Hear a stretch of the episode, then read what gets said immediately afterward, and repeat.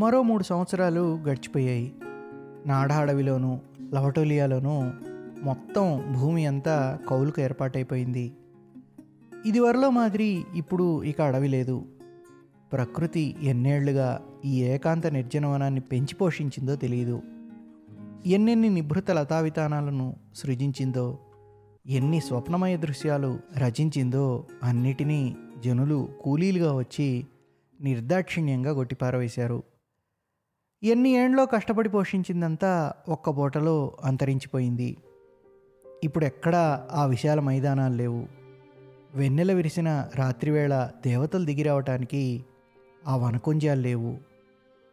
కరుణామయుడైన మహిషదేవుడు టాన్బారో చేయి జాపి అడవి దున్నల గుంపును దుర్మరణం పాలు కాకుండా కాపాడిన ఆ అరణ్య భూమి లేదు.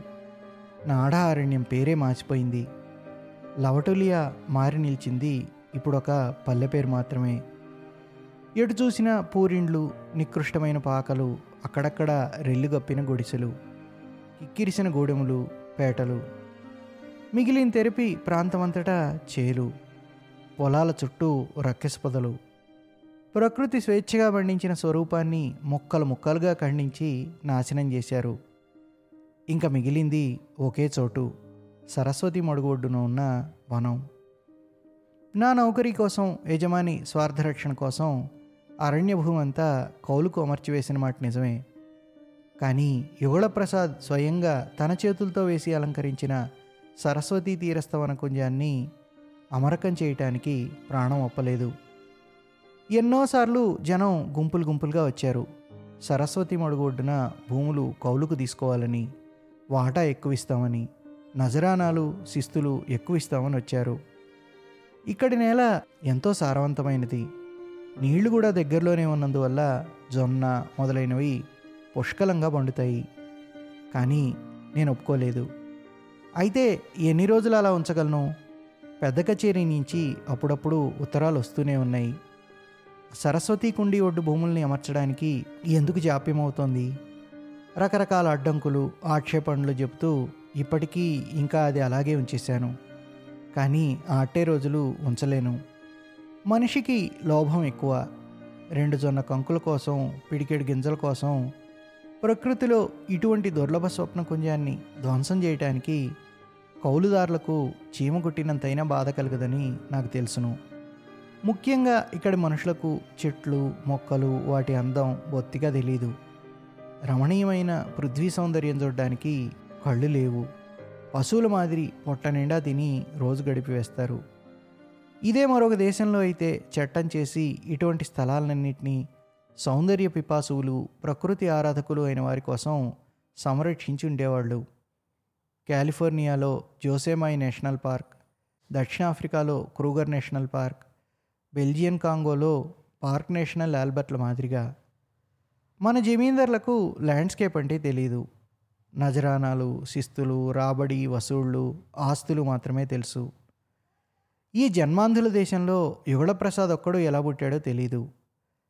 కేవలం అతని ముఖం చూసి ఇప్పటికీ సరస్వతి మడుగొడ్డున అరణ్యాన్ని పాడు కాకుండా చూశాను. కానీ ఇలా ఎంతకాలం ఉంచగలను? పోనీలే ఇంకా నా పని కూడా పూర్తిగా వచ్చింది కదా. సుమారు మూడు సంవత్సరాలై బెంగాల్ వెళ్ళలేదు. అప్పుడప్పుడు జన్మభూమి కోసం తహతహపడుతూ ఉంటుంది. బెంగాల్ అంతా నా స్వగృహంలా కనబడింది.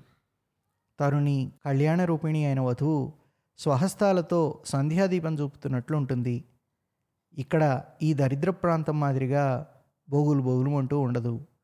ఇక్కడ నారీ స్పర్శే లేదు. ఏ కారణం వల్లనో దేనివల్లనో లోపల ఆనందం ఉప్పొంగింది. ఎందుకో తెలీదు.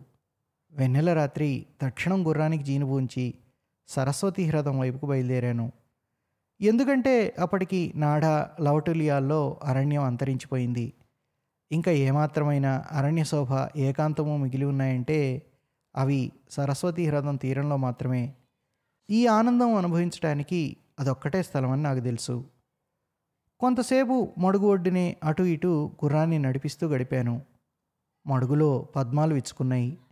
ఒడ్డున వాటర్ క్రోపుట్ యుగళప్రసాద్ తెచ్చివేసిన స్పైడర్ లిల్లీ విరగబూశాయి. చాలా రోజులకు దేశం తిరిగిపోబోతున్నాను. ఈ నిర్జనారణ్యం నుంచి విముక్తి లభిస్తుంది. అక్కడ బెంగాలీ యువతి చేతితో వండే వంటకాలు తిని ప్రాణాలు రక్షించుకుంటాను. కలకత్తాలో ఒకటి రెండు రోజులు థియేటర్కి సినిమాకి వెడతాను. ఎంతో కాలానికి బంధుమిత్రుల్ని చూస్తాను. బహుశా నేను ఇంక తిరిగి రాను. దేశం తిరిగి వెళ్ళి అక్కడే చచ్చిపోవచ్చు. ఇదే నా వీడ్కోలు. సరస్వతి పుష్కరిణికి వీడ్కోలు. తీరవన తరువులకు వీడ్కోలు. జ్యోత్స్నా పులకిత వివిక్త అరణ్యానికి వీడ్కోలు.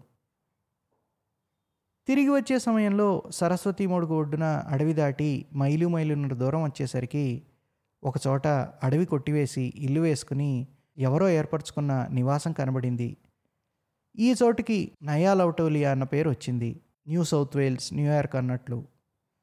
కొత్త కుటుంబం వచ్చి అడవిలో కొమ్మలు కర్రలు కొట్టి తెచ్చి గడ్డి కప్పుతో మూడు నాలుగు పాకలు బాగా పొట్టివి కట్టుకున్నారు.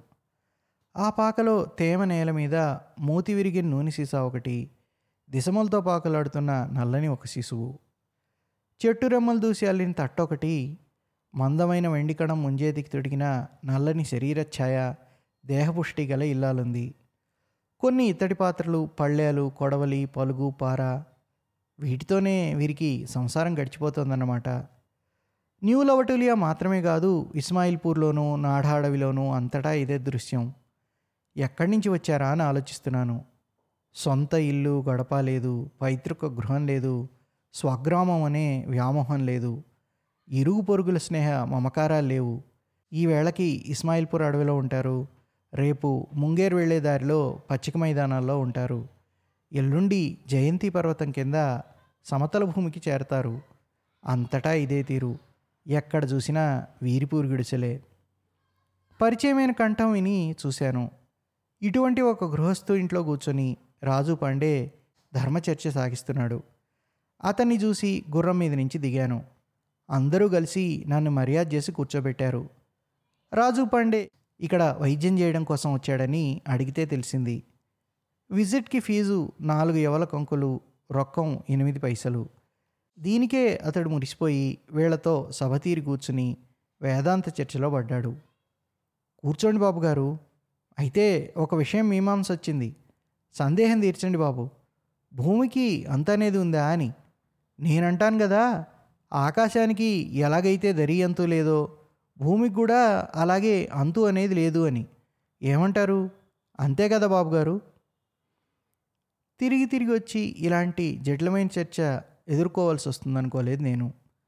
రాజు పాండే మనసులో నిత్యం వేదాంతపరమైన సమస్యలు వేధిస్తూ ఉంటాయని తెలుసు. వాటి సమాధానాలు కూడా ఎవరికి తోచనివి అతడే చెప్పగలడని కూడా తెలుసు.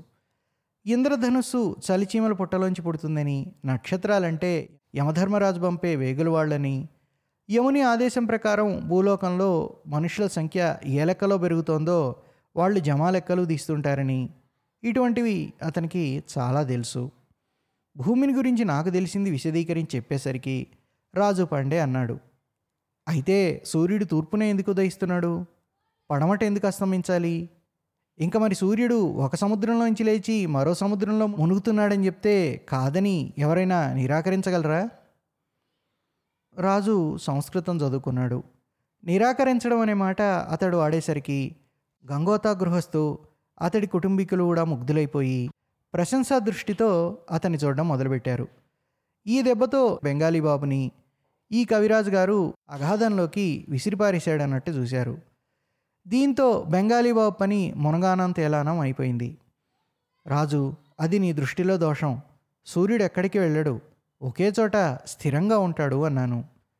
రాజు నా వైపు నిర్ఘాంతపై చూశాడు. గంగోతాలు అహహ అంటూ అవహేళనపూర్వకంగా నవ్వేశారు. అయ్యో గెలీలియో ఇటువంటి మూఢలోకం వల్లనే కదా నువ్వు కారాగారంలో పడ్డావు. నిశ్చేష్టుడైపోయి రాజు కొద్దిసేపటికి తేరుకొని ఇలా అన్నాడు సూర్యభగవానుడు తూర్పున ఉదయాచలం ఎక్కిరాడా? పడమటి సముద్రంలో అస్తమించడా? ఇలా అని ఇంగ్లీష్ పుస్తకాల్లో రాసిందా? అవును. విజ్ఞానం అనేది మనిషికి అపరిమిత సాహసం ఇస్తుంది. రాజు పాండే ఎన్నడూ గొంతెత్తి మాట్లాడగా నేమేం లేదు. ఇప్పుడు తీక్ష్ణ స్వరంతో దర్పంతో అన్నాడు. అది అబద్ధం బాబుగారు. ఉదయాచలంలో ఏ గుహలోంచి రోజు సూర్యభగవానుడి లేచొస్తున్నాడో ఆ గుహని ఒక రోజున ముంగేర్ సాధువు ఒకడు చూసొచ్చాడు కూడా. ఎంత దూరమో నడిచెళ్ళాలి. తూర్పు వైపున ఏకంగా ఆ కొసనుంది పర్వతం. గుహద్వారం ముందు ఒక పెద్ద కొండకు కొండ తలుపులా ఉంది. ఆయన అభ్రకపు రథం ఆ గుహలో ఉంది.